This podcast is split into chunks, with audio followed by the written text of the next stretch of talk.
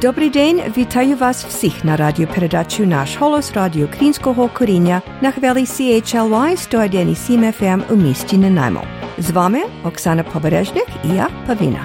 Stay tuned next for Nash Holos Ukrainian Roots Radio here on CHLY 101.7 FM in Nanaimo. Your host from 11 till 12 will be Oksana Pobereznik in Ukrainian. Then from 12 to 12.30, join me, Pavlina, for a bilingual presentation.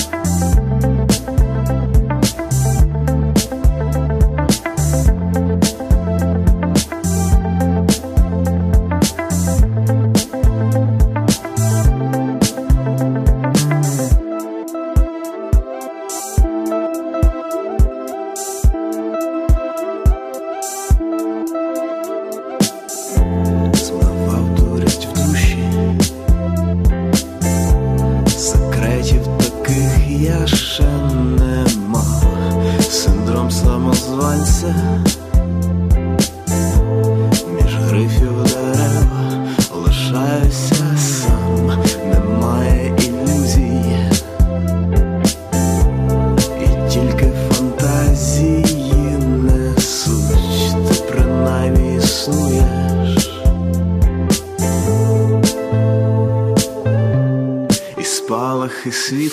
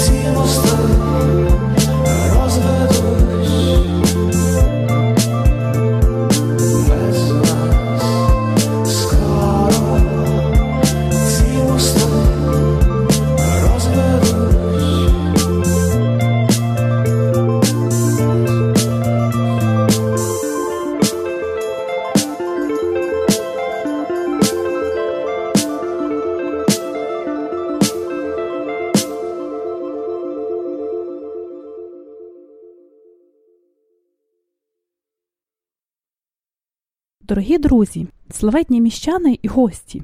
Так розпочинає свою книжку Тернопіль, місто, люди, історія від давнини до 1991 року Володимир Окаринський.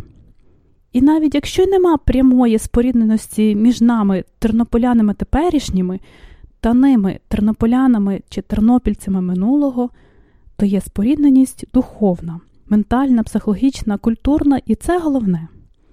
З книжки про історію Тернополя можна довідатись, що історія охоплює час від давньої ще перед історією міста, його заснування через буття минуле до буття нинішнього. Це часи, коли міста ще не було, давня доба.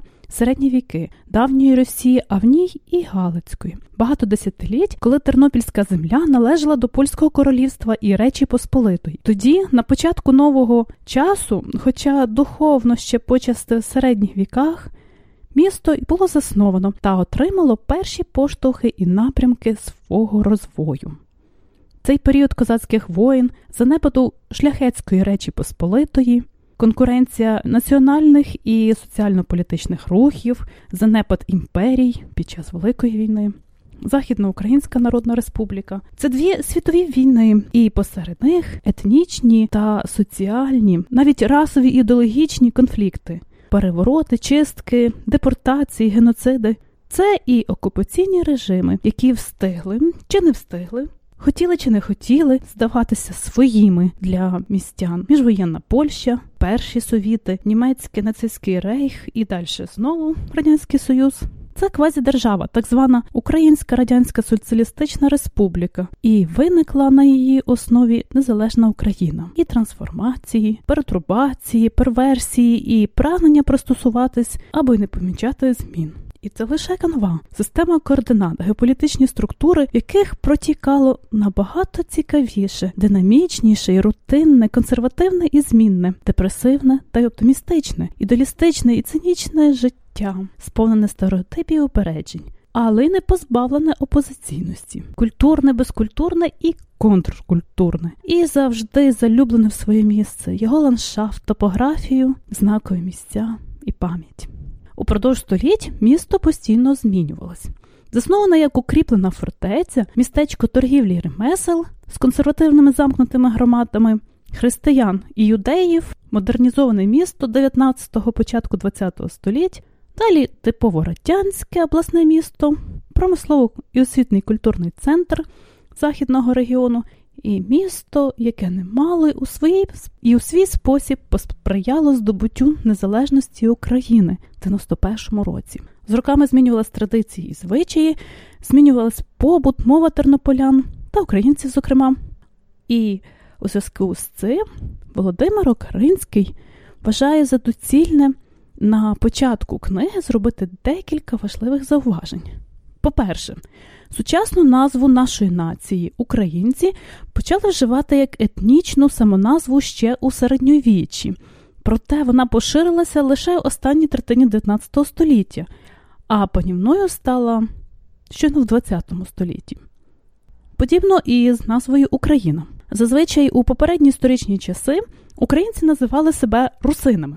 Як іменували себе перед тим, достеменно невідомо. Руським народом свою мову руською, рідний край Русю. Тому вжиті у книзі терміни Русь, Русь Україна, а також Руський чи русько-український, русини українці є повними відповідниками термінів Україна, українські та українці. Більшість середньовічних людей мало здумувалось над своїм походженням, ідентифікували себе головно за конфесійною ознакою або за підданством.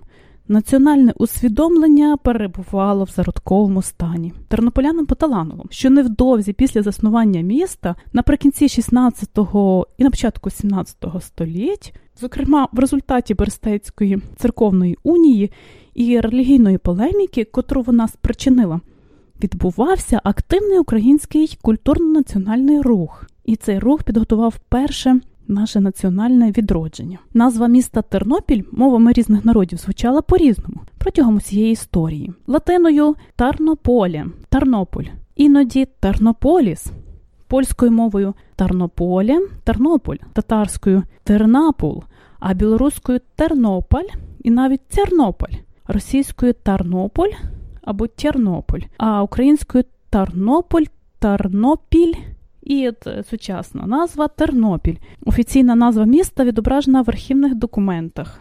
Тому у різних розділах ми послугуємось різними назвами міста. Я хочу запропонувати вам послухати розповідь самого автора Володимира Окаринського. В Тернополі можна зустріти досить цікавих людей. І от сьогодні в мене зустріч з унікальним істориком. Якщо ви чули колись ім'я Володимир Окаринський, я маю книжку, яка називається Тернопіль, місто, люди, історія. Одним словом, ця книжка про Тернопіль від самого початку і настільки цікаво написана, що навіть якщо ви не цікавитесь історією, ця книжка обов'язково вас зачепить. Привіт, Оксана. Я народився в Тернополі і тут прожив все життя, можна так сказати. От і Тернопіль це тема, яка завжди зі мною, так би мовити. І я писав, е, ну, я є істориком і кандидат історичних наук, Е, займався різними темами, але е, до теми Тернополя.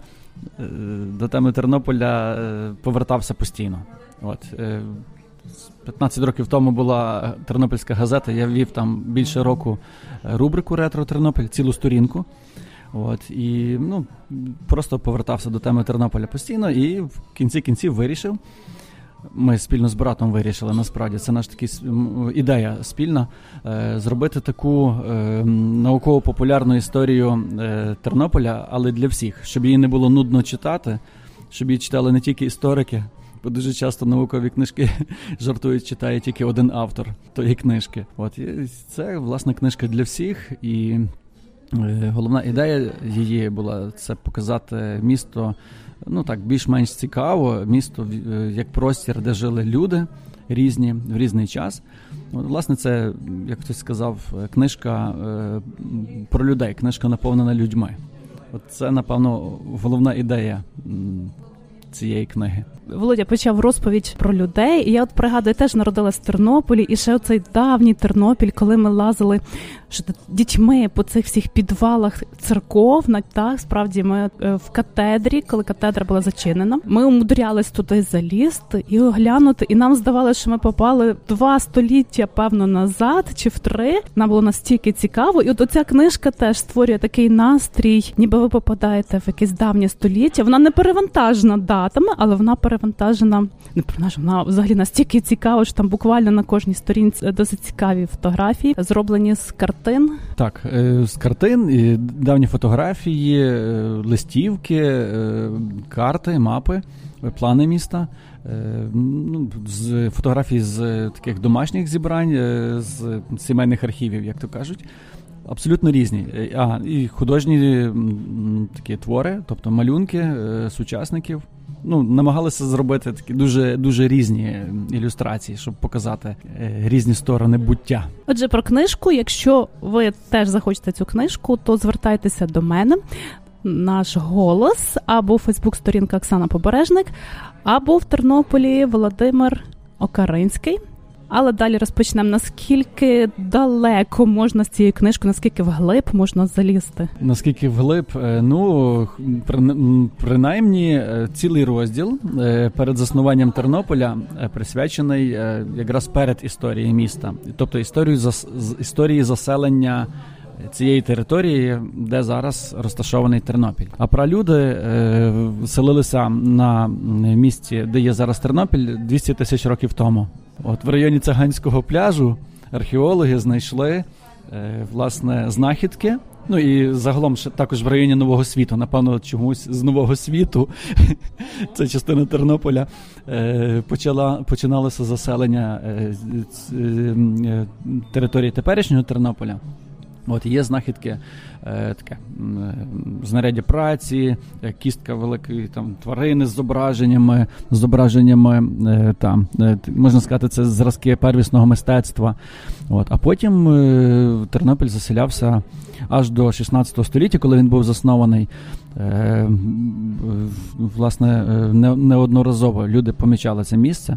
От і неандертальці люди кам'яного віку, е, потім е, в мідну добу, е, наприклад, ті самі трипільські племена.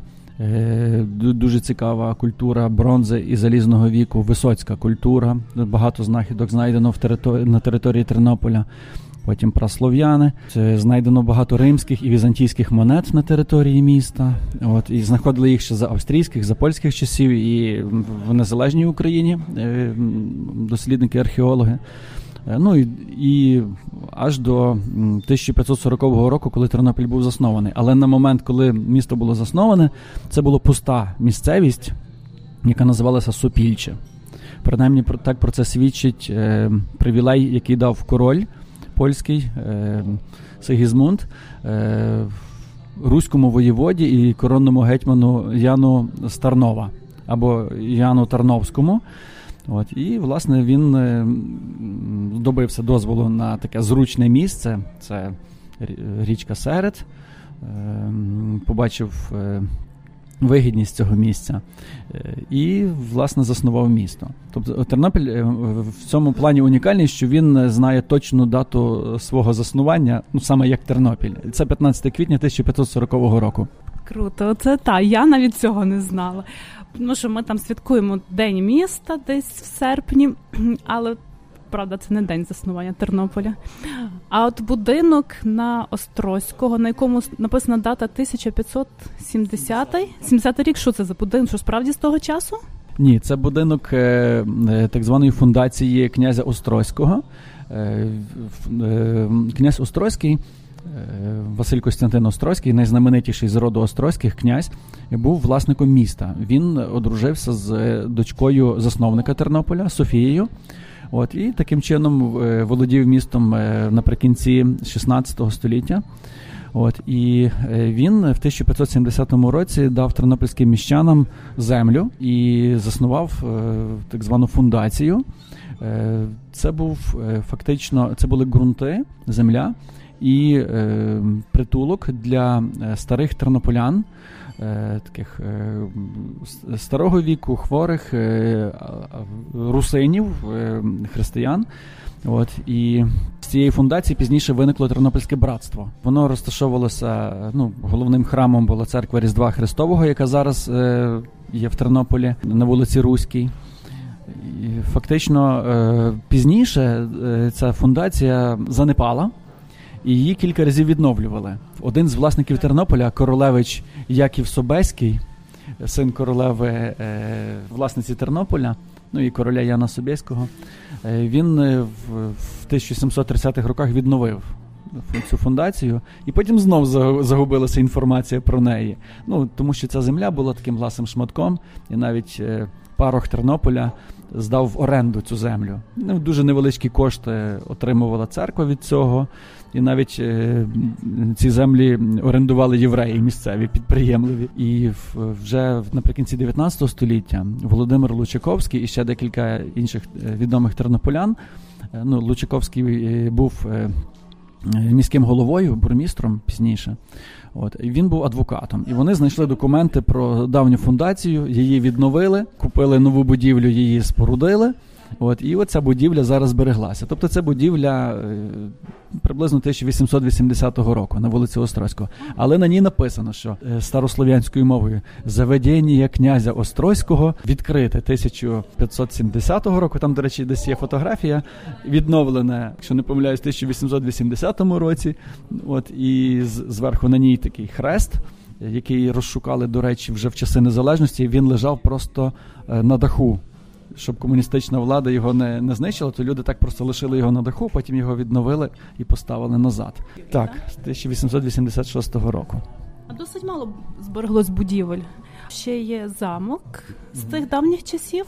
Це які роки приблизно? Тернопільський замок це багато хто вважає найдавнішою будівлею Тернополя, тому що коли е, коронний гетьман е, Ян Амор Старнова чи Ян Тарновський е, заснував Тернопіль, ну напевно, треба було зразу укріпитися.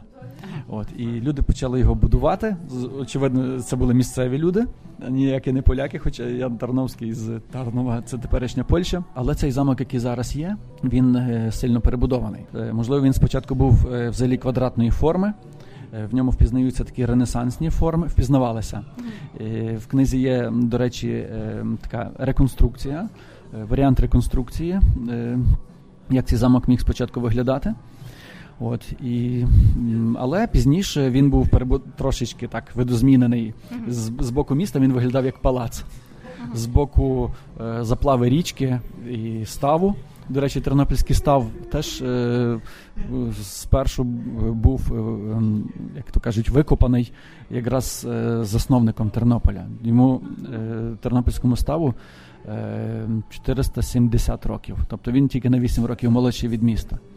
Тернопільський став. Так. Але потім він був засушений, так? Так. Моя бабця там городи мала, вона мені казала. Так, Тернопільський став він занепадав, а, а потім його відновлювали. Ну, останнє таке велике поглиблення, відновлення його було вже десь 60 років тому. От. І, власне, е, е, Тернопільський замок з боку міста виглядав як е, е, палац. Мгм.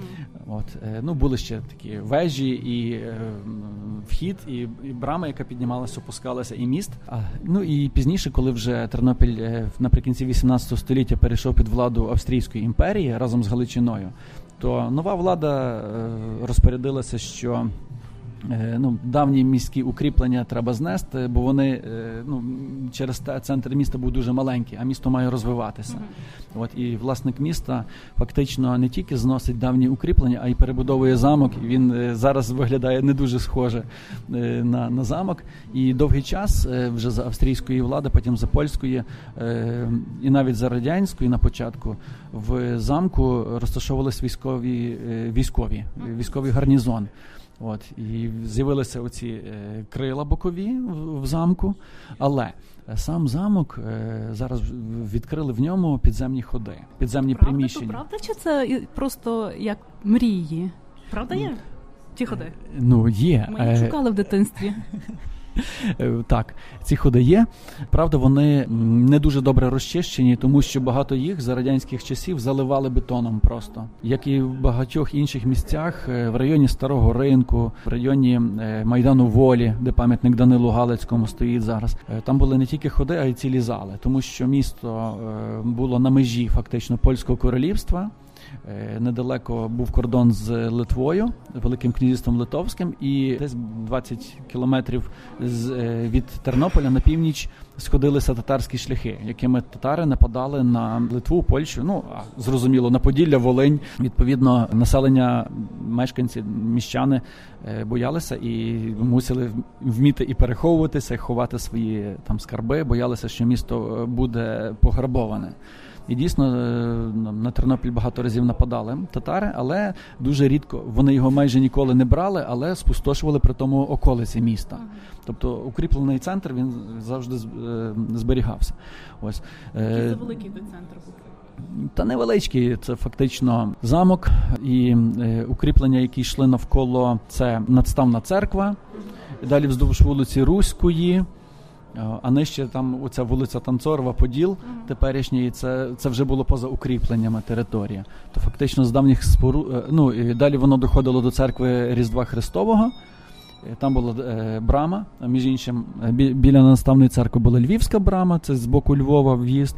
А з боку а біля церкви Різдва Христового була е, Кам'янецька брама, напрямок на Кам'янець-Подільський теперішній.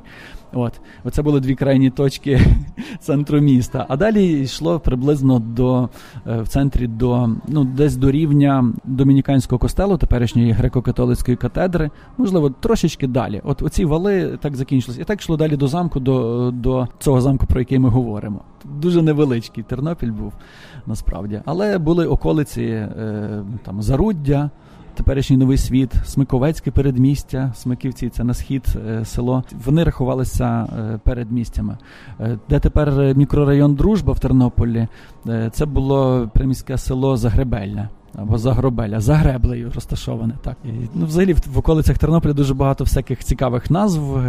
Наприклад, де теперішній пивзавод, в якому насправді на цьому самому місці пивзавод вже був в 1851 році. Та, і тут, та, і тут це, сих дуже добрий. Дуже добре там. там, там опілля е, завод, а фактично ця місцевість називалася Провалиха. Це був яр. в Тернополі, як і в Львові, є річка підземна, рудка.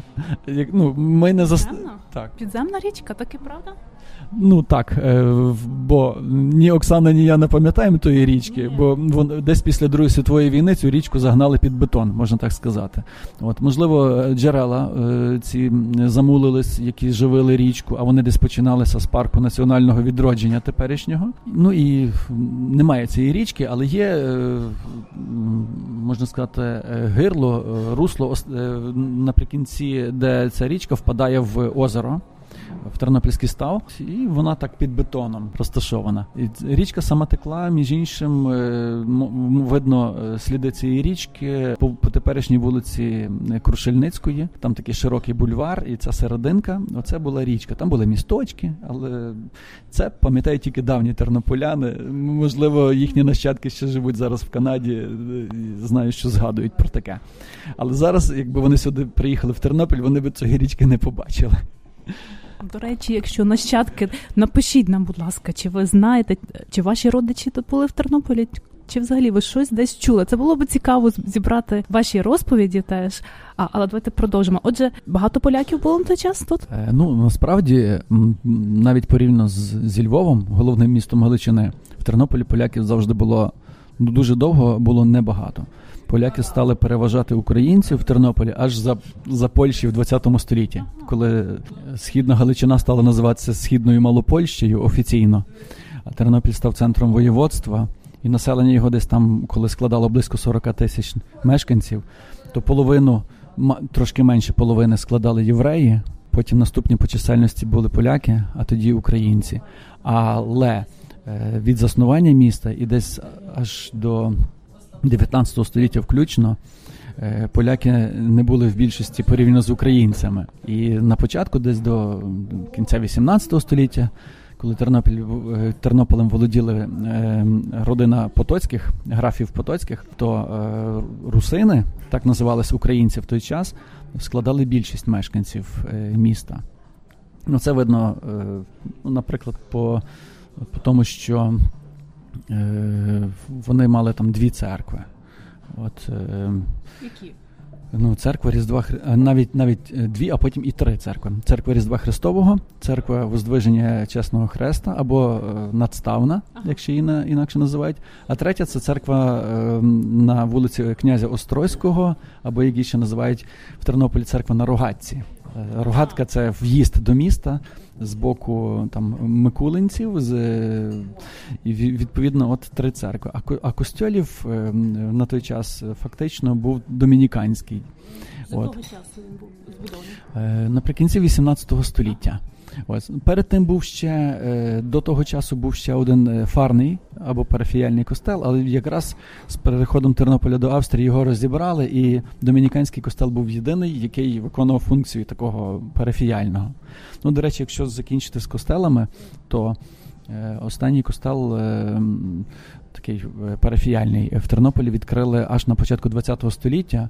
На жаль, він був зруйнований вже в 50-х роках минулого століття за вказівкою більшовицької радянської влади. Кажуть, що коли в Тернопіль приїжджав Хрущов, то е, він розпорядився, що мовляв, це неподобство, що в центрі міста такий величезний костьол з такими гострими шпилями стоїть. Де він був? В якому місці він був цей костьол? Я ж я не знаю цього взагалі. Е, Він був на місці теперішнього центрального універсального магазину ЦУМу. Ага, Тобто- це саме цей, це саме цей. Чула, ну справді не знаю цю історію. Е, Ну, власне, його е, цей магазин великий на вулиці Руській, а в радянські часи Леніна е, збудували якраз саме на цьому місці, саме на цьому місці, і кажуть, що навіть на фундаменті костьолу. От зараз такі фанати давнього Тернополя. Незважаючи на те, що костьол був римо-католицький, е, польський, можна сказати, то все одно вони е, жалкують за цією втратою і е, зробили е, таку 3D-модель е, невеличку, яка через дорогу від, від цього місця розташована, її можна побачити, модель давнього цього костьолу.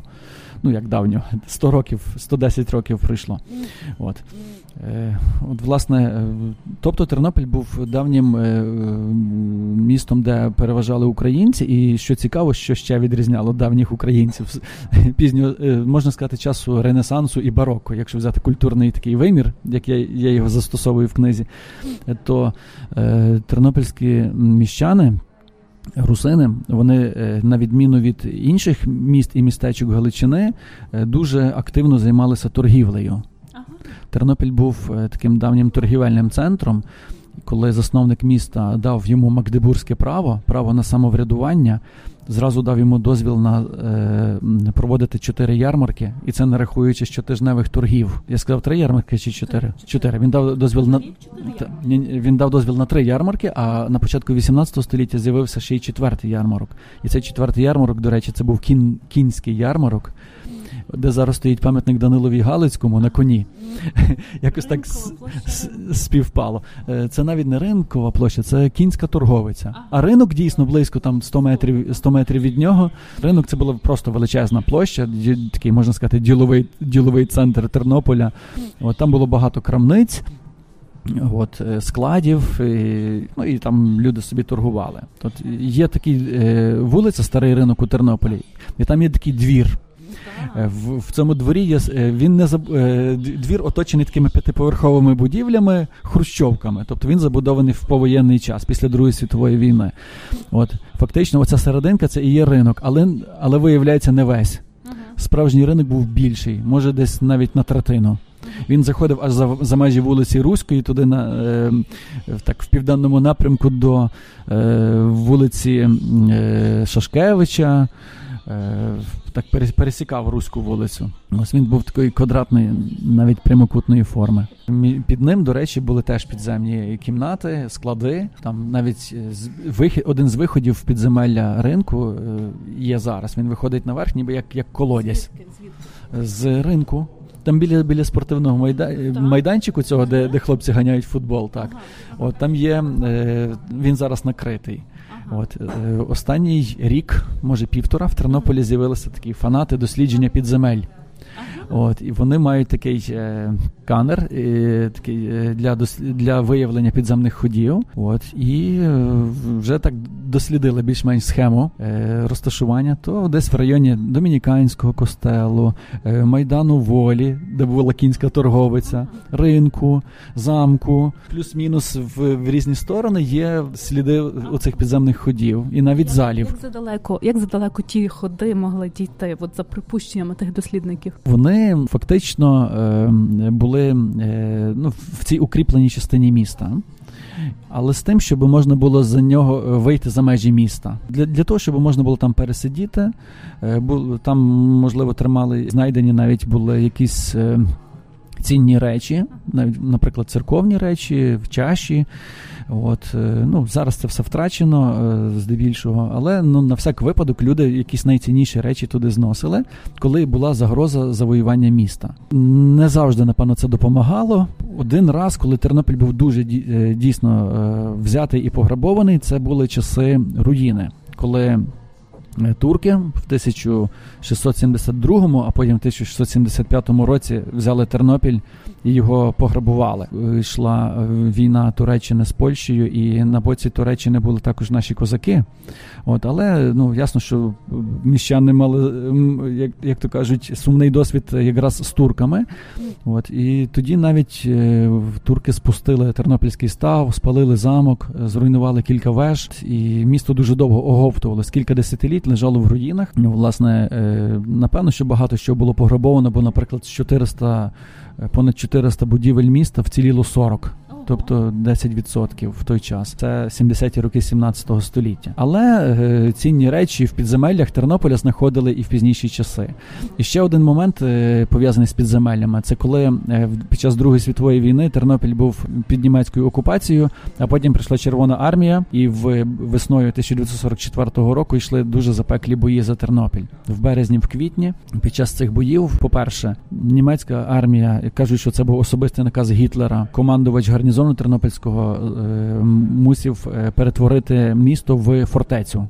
якомога довше утримувати місто від е, здачі, тобто найдовше його обороняти, щоб від, відтягувати сили Червоної армії. А натомість е, керівництво Червоної армії е, будь-якою ціною мало взяти це місто, і це призвело до, до катастрофічних для міста наслідків, тому що Тернопіль е, 15 квітня. Так, так збіглося, що 15 квітня 1944 року Тернопіль був взятий Червоною армією, і навіть в Тернополі є вулиця 15 квітня. Е, ну тоді ще не знали, що Тернопіль заснований також 15 квітня. Ну це така іронія історії, що місто засноване, а 15 квітня знову взяте. Але що було взято? Було взято руїни. Тернопіль був зруйнований на 8, на 85%. Т- Дуже мало вулиць збереглося. Ну, ти, ну, ти знаєш, що в центрі дуже небагато є старих будівель. Ну там, скажімо, Перша тих гімназія. так. Перша гімназія, Так. знаю. Перша гімназія. Ну, взагалі, оця от вулиця Франка, вулиця Сагайдачного, вулиця Валова, е, Руська від, від ЦУМу до політехнічного. Е, ну і деякі якісь фрагменти там ще в інших е, місцях. Ну, ще е, там е, ближній новий світ. Та й практично все. А ну ще трошки вулиці Острозького. Це просто будинкам пощастило, бо вони були так добре збудовані, чи просто їх вирішили не зачіпати? Ну, їм просто пощастило. Вони просто не опинилися в зоні е, обстрілу, тому що важка артилерія обстрілювала з літаків, е, там щось там скидала. І відповідно так пощастило. А насправді в бої були такі запеклі, що е, велися е, артилерійські навіть обстріли. е, Ну, з, з одної частини міст, центральної частини міста за кілька сотень і навіть кілька десятків метрів. Е, Тернопіль, так як він е, власне через ці підземні ходи, і через те, що тернополяни ну вели активну торгівлю, підвали були дуже глибокі. Навіть на, на два приблизно поверхи, якщо можна так рахувати. От, тому що там багато чого зберігалося. Ну і німці це використовували. Тому дуже важко е, було червоноармійцям викурити німців, як то кажуть, з підземель. І в, е, але в підземеллях кількох е, таких центральних споруд німці тримали навіть своїх, скажімо, поранених. Був підземний шпиталь під домініканським костелом, теперішньою катедрою, і е, також під замком старим. І, ну, і більшість оцих німецьких поранених вояків вони там померли. Просто тому, що вони не мали належного догляду, ну і просто були знищені. Спецпідрозділи там використовували е, там запалювальні суміші, щось наподобі напалму, там випалювали німців звідти. Але е, тернопільська легенда говорить, але її підтверджують інші джерела, що навіть один з підземних ходів тягнувся під е, озером. Ну тоді це озеро було власне в, в занепаді. Так, це була така за- заплава річки, фактично з городами. От, але під ними йшов ще один із ходів і на Загребелля. 55 е, останніх оборонців Тернополя німців так таким чином туди пробралися. Тим не менше, все одно вони потрапили в полон. З підземними ходами в Тернополі дуже романтична історія, але одночасно і така ем, драматична. Тобто в Тернополі є всі шанси, що за якихось там десяток років вже будуть водити туристів підземними ходами. Чи неможливо їх буде відкрити? Е, Думаю, що можливо, тому що є фанати, які цим займаються, є е, зацікавленість е, певна влади, все-таки, і є, ну, скажімо, все залежить від людей. І тому є, ж- є такі шанси. До речі, під е, Тернопільською катедрою греко-католицькою, колишнім домініканським костелом, теж відкрили музей крипту, буквально от місяць тому. От е, там не було підземних ходів, були просто підземні приміщення. Тому що кінець 18 століття вже не було сенсу ці підземні ходи робити. Тобто більшість давніх тернопільських підземних ходів вони все-таки з 16-17 століть. Вони великі, там з такими склепіннями, вимуровані цеглою. От. А там е, теж були і е, власне зали підземні, е, під, такі е, невеличкі. І вони відкриті чому? Тому що просто настоятель катедри і ще декілька священиків просто от е, проявили таку свою добру волю.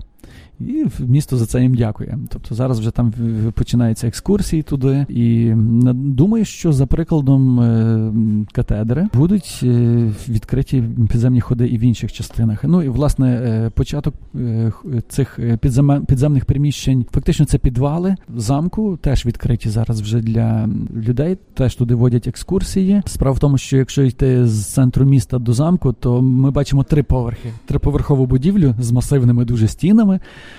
Я коли ходив в дитинстві, ти ти лазила під під е, катедру та під домініканський костел, а я ходив на е, класичну або греко-римську боротьбу кілька років, то е, мене дуже дивувало, що стіни е, підвіконня мають ширину е, понад 2, навіть 3 метри. Та, Там такі товсті стіни. Тобто, якраз на підвіконнях це дуже добре видно. Можна було Для Канади в 20 сантиметрів товщини стін. Здається, що це щось неймовірне. Так, от і, і замірювали е, вже е, в новітній час е, товщину стін підвальних приміщень замку. От ці підвальні приміщення помітні тільки з боку озера. Там ще два поверхи, фактично. То, то товщина цих стін складає понад 4 метри, десь 4 метри 20 сантиметрів. Це кам'яні стіни, так? Так, це кам'яні стіни. І, власне, оці от зали підземні, вони є е, такі дуже романтичні. Там є легенди про підземну в'язницю. Я вже говорив про підземний шпиталь за часів німців. От. Ну і є ж не тільки замок, а й територія перед замком. Там є декілька таких проваль, просідав ґрунт, тобто там ще якісь ходи можна теж відкрити. Між між катедрою і третьою школою подвір'я е, там теж е, там трошки каналізація, і трошки вона співпала з давніми ходами. От і так само в районі е, Майдану Волі, де Данило Галицький з боку е, Рацу приміщення, де тернополяни беруть шлюби е, державні. От Там теж е, був було одне із підземних ходів. Я спілкувався кілька днів тому з одним старим тернополянином. То вони десь в 50-х роках минулого століття, е, тоді, коли якраз реставрували замок, то вони туди лазили від від замку до ну, до, до теперішнього рацу, а це десь скільки там 100-150 метрів. От вони проходили це по підземеллях. Ще одна була гімназія, де зараз пам'ятник Іванові Франкові. І є ініціатива така зараз е, розчистити, ніби е, до, до, добратися до фундаменту і поставити пам'ятник гімназистові. А що це за гімназія була на цьому місці? Була українська чи польська? Е, це була е, перша державна гімназія, взагалі австрійська. Е, недаремно поряд є домініканський костел. Але в 1820 році в Тернопіль прийшли, крім домініканців, ще й прийшли єзуїти. Їх е, з, Росії спровадили в Австрію, а саме в Галичину. І вони добилися ну е, з Росії. Це мається на увазі територія теперішньої Білорусі, е, Полоцьк. Там у них була академія єзуїтів. Як то повелося в ті часи, виганяли з всіх країн, і в кінці кінців вигнали їх навіть з Росії. От, І дозволили їм е, поселитися в Галичині, зокрема в Тернополі, але з от, за одної умови, що вони мають відкрити гімназію. От вони відкрили гімназію. От в 1820 році це буде 200 років скоро. От і ця будівля, вона е, ну, вони спочатку розташовувалися в домініканському монастирі. Е, єзуїтам дали цю костел в оренду, а потім збудували ще нові приміщення. От, власне, ця будівля е, розташовувалася там. Це теперішня вулиця Сагайдачна. Виходить так, видно, що там таке пусте місце. Гімназія не вціліла під час Другої світової війни. Ну і політехнічний інститут на місці е, е, давнього е, жіночого навчального закладу, Галицький коледж недалеко від вокзалу. Е, ну і, і фактично це і все. А брешу четверта школа. Е, це друга гімназія. Е, вже після спочатку була одна гімназія, а потім відкрили ще кілька. От одна на Коперника, теперішня це була реальна гімназія. Потім другу гімназію, вже як польську, відкрили е, на теперішній вулиці Грушевського в центрі, де, де, де четверта школа. Ну і ще була недалечко звідти вулиця Камінна, качали тепер. І це була українська вже гімназія, якій вже 120 років. Так, е, було би, але будівля теж не збереглася. Оця от бурса, е, Укрсоцбанк теперішній, це була власне були гуртожитки цієї гімназії, і на на цій будівлі є дуже багато ну, досить багато, як як для звичайного будинку пам'ятних дощок. Лесь Курбас, так, Василь Барвінський, композитор.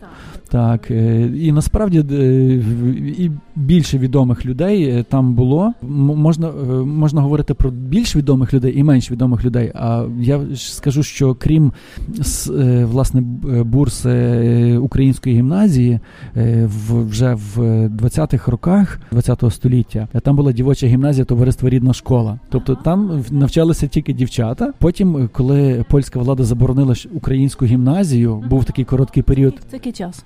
Це 1930 рік. Українська гімназія, вона була на той час вже е, така чоловіча. От вона була закрита. Але тоді керівництво рідної школи дозволило ще і хлопцям навчатися в гімназії рідної школи, і от вони вчились теж там.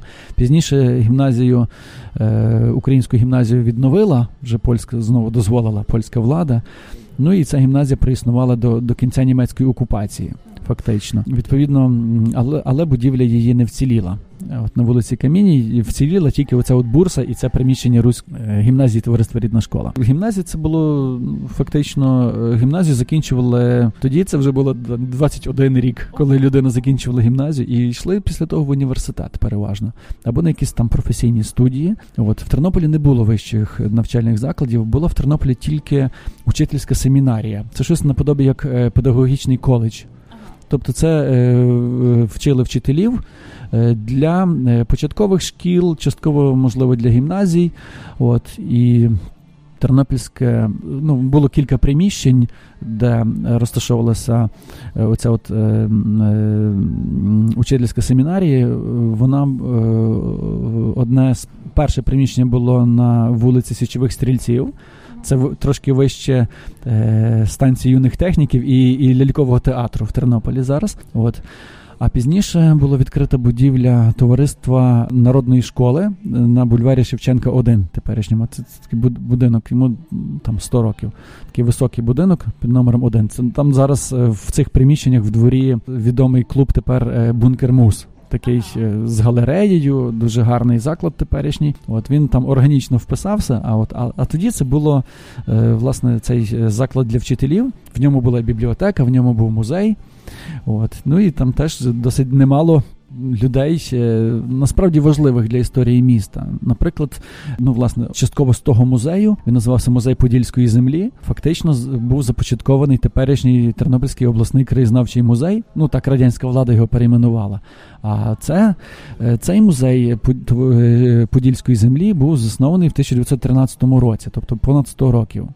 Це він був офіційно відкритий, а почали збирати ще раніше, е, власне, оці от зібрання. Ти питаєшся, хто є, е, які видатні люди Тернополі є, чи там відомі, чи менш відомі. От один з е, другий форзац цієї книжки це колаж з людей. От я можу навіть декого з них показати і і назвати. Ага. От. Ну, наприклад, е, зразу скажу, що це люди дуже різних націй, релігій. От, е, ну, наприклад... Тобто це була антирелігійна гімназія, так? тобто не антирелігійна, а позарелігійна, я б швидше так сказала. Тобто не звертали увагу, чи католик, чи православний, чи єзуїт. Ну. Е, австрійська влада е, вона дозволила єзуїтам відкрити гімназію, а потім на основі цієї гімназії відкрили державну гімназію, і в ній навчалися абсолютно всі. Е, були, е, якщо в них були уроки релігії, то окремо для греко-католиків вів греко-католицький священик, для римокатоликів ксьонс греко-католицький. І євреї теж мали свого там духовного опікуна юдея. От. Ну і відповідно випуск... от, якщо так пройтися по випускниках, наприклад, Володимир Лучаковський, бурмістр Тернополя, український там письменник, адвокат, Рудольф Пьох. Е, австрійський етнограф, антрополог. Лесь Курбас, реформатор українського театру, знакові, що дуже різних релігій. Або, наприклад, е, тут та тут немає портрета, але в тій самій гімназії, наприклад, е, вчився австрійський, австрійсько-єврейський е, письменник Сома Моргенштерн. От він такий е, зараз може менш відомий, але він в свої часи був дуже е, шанований. так. Е, або ще один композитор Кароль Ратгаус. Він е, е, був такого польсько-німецького походження, по батьку і по матері там пересікалося. От, а закінчив своє життя він в Нью-Йорку. Він був він писав музику для фільмів, для фільмів і власне тернополянин. Що цікаво, прізвище Ротгаус означає ратуша. Ага. Так, а взагалі-то по по тернополянах різного часу, то бачимо Соломія Крушельницька. Свої перші виступи е, провадила в Тернополі і її навчала Євгенія Любович. А це була дружина Олександра Барвінського, відомого українського політика і історика. Взагалі, родина Барвінських, я назвав вже Василя Барвінського, композитора, уродженця Тернополя. Е, власне, пов'язана дуже тісно з Тернополем. От. Е, театр, Тернопільські театральні вечори, крім Леся Курбаса, це було ще дуже багато людей. От, е, Наприклад, Володимир Кален, тут є на фотографії є український актор. От, Ну і взагалі в, вже в період новітній, там останніх кілька десятиліть, з Тернополем теж пов'язані дуже цікаві постаті. Ну, наприклад, Василь Махно, теперішній мешканець Сполучених Штатів Америки, але такий добре дуже пам'ятає, і в його творчості Тернопіль завжди присутній. Або там, наприклад, Ігор Герета. Це напевно ключова постать культури Тернополя, починаючи з 60-х років і до 2000-х років до його смерті. Він археолог, історик, е, музеєзнавець, культуролог дуже цікава особистість. І навколо нього гуртувалися всякі творчі люди. Оцей маленький хлопчик це е, наймолодший е, вояк Першої світової війни. Славко Луцишин. Він народився на Тернопільському Загребеллі. І в дитинстві його ну, закинула доля, як то кажуть, в австрійську армію. Йому йому було здається 8 чи 9 років. Серби вважають, що їхній е, хлопчик, там 11-літній, є наймолодшим вояком. А власне е, дані про е, Славка Лусишина підтверджені. Про нього є і в газетах, є документи, що він власне був. Ще молодшим, так він е, був приділений до військового шпиталю і там допомагав е, Е, опікуватися пораненими вояками австрійськими. Пізніше він е, став лікарем, е, і доля його трагічна. Під час Другої світової війни він був вбитий, і ну, поляків. Без доказів вважали його, що ніби він то, мовляв, співпрацював з німецькою поліцією. Насправді це дані не підтверджені. Можливо, це просто однофамілець, або можливо це зовсім не відповідає дійсності. От, Але от така маленька людина, яка пов'язана з Тернополем. Е, і Досить багато. Е, а, от я ще хотів би звернути увагу. Е, перший підручник, перший автор українського підручника міжнародної мови Есперанто. Юрків, так, він був власне з тернополянином, і ця книжка вийшла в Тернополі, вийшла друком. От. Або декілька досить мало відомих фактів. Наприклад, Микола Вороний, український поет, очолював театр товариства Українська бесіда в Тернополі в перших роках ХХ століття. От. Е, ну, ну, Таким чином, насправді дуже багато людей. Музиканти. А, музиканти. Тут, До речі, в е, Канаді дуже відомий гурт Ска, якраз Тернопільський, він вже приїжджає до нас з концертами. Так, ну е, тут дуже дуже екзотична, можна так сказати, фотографія. Це Іво Бобул. Ага. А, а і склад, який йому грає, це е, майбутня група Анна Марія. Вона в ті часи ще так не називалася, і тут в, до, в такому довгому плащі це Віктор Павлік. От, А а поряд фотографії бачимо е, е, брати Гадюкіни, які в Тернополі в 90-му році виступали. І молоді хлопці, які можна сказати так, в охороні, це Ігор Пелих і Зорян Безкоровайний, ага. тернопільський рокер. Ну, Ігора Пелеха, напевно, в Україні всі знають як телеведучого, на жаль, який трагічно загинув. От, А з львів'янин Сергій Кузьминський з братів Гадюкиних, ну, він в Тернополі його шанують завдяки тому, що він написав там пісню Файне місто Тернопіль. Зараз стало таке загально поширеним словосполученням. Спробуємо якось зловити Володю вже з Канади. В Тернополі простіше, а з Канади складніше. Так, за одну розмову все не розкажеш. І дуже дякую. Одним словом, дуже дуже цікаво. Дякую.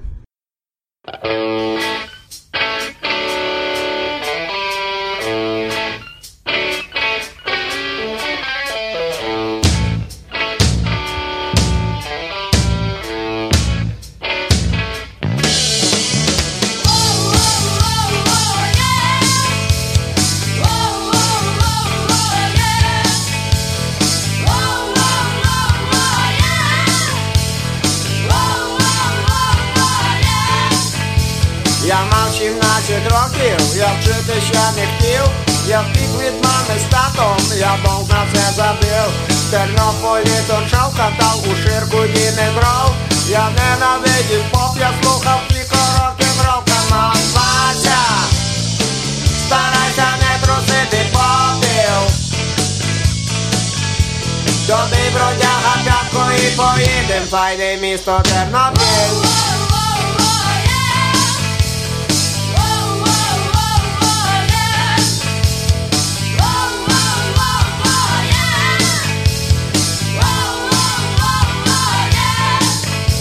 Я там зустрів чоловіку, їй 16 не було. Зовсім малолетка, але в ліжку яка хула. Я з нею все забув, забув про ширку й дімедров. Але вона любила диско, а не рок-н-рол, команд Вася. Старайся не трусити попіл. Добий бродяга п'ятко і поїдем, файне місто Тернопіль.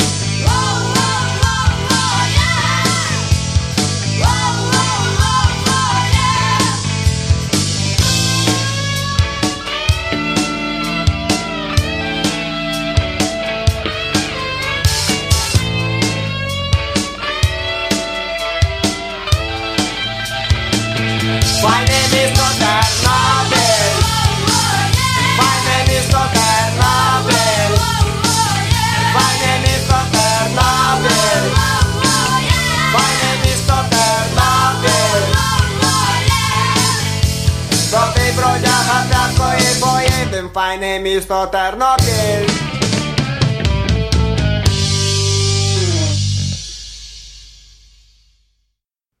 Нагадую, ви слухаєте радіопрограму «Наш голос» радіо нашого коріння на хвилі CHLY 101,7 FM у місті Нанаймо. Цю годину була з вами Оксана. Далі наступну півгодину буде з вами я, Павліна. You're listening to Nash Holos Ukrainian Roots Radio on CHLY 101.7 FM in Nanaimo. This first hour was hosted by Oksana Poberezhnik. I'm Pavlina, and I'll be your host for the last half hour of Nash Holos. But first, we'll break for some important messages and the local news with Lisa Cordasco. So don't touch that dial. Love this podcast? Support this show through the ACAST supporter feature. It's up to you how much you give, and there's no regular commitment. Just hit the link in the show description to support now.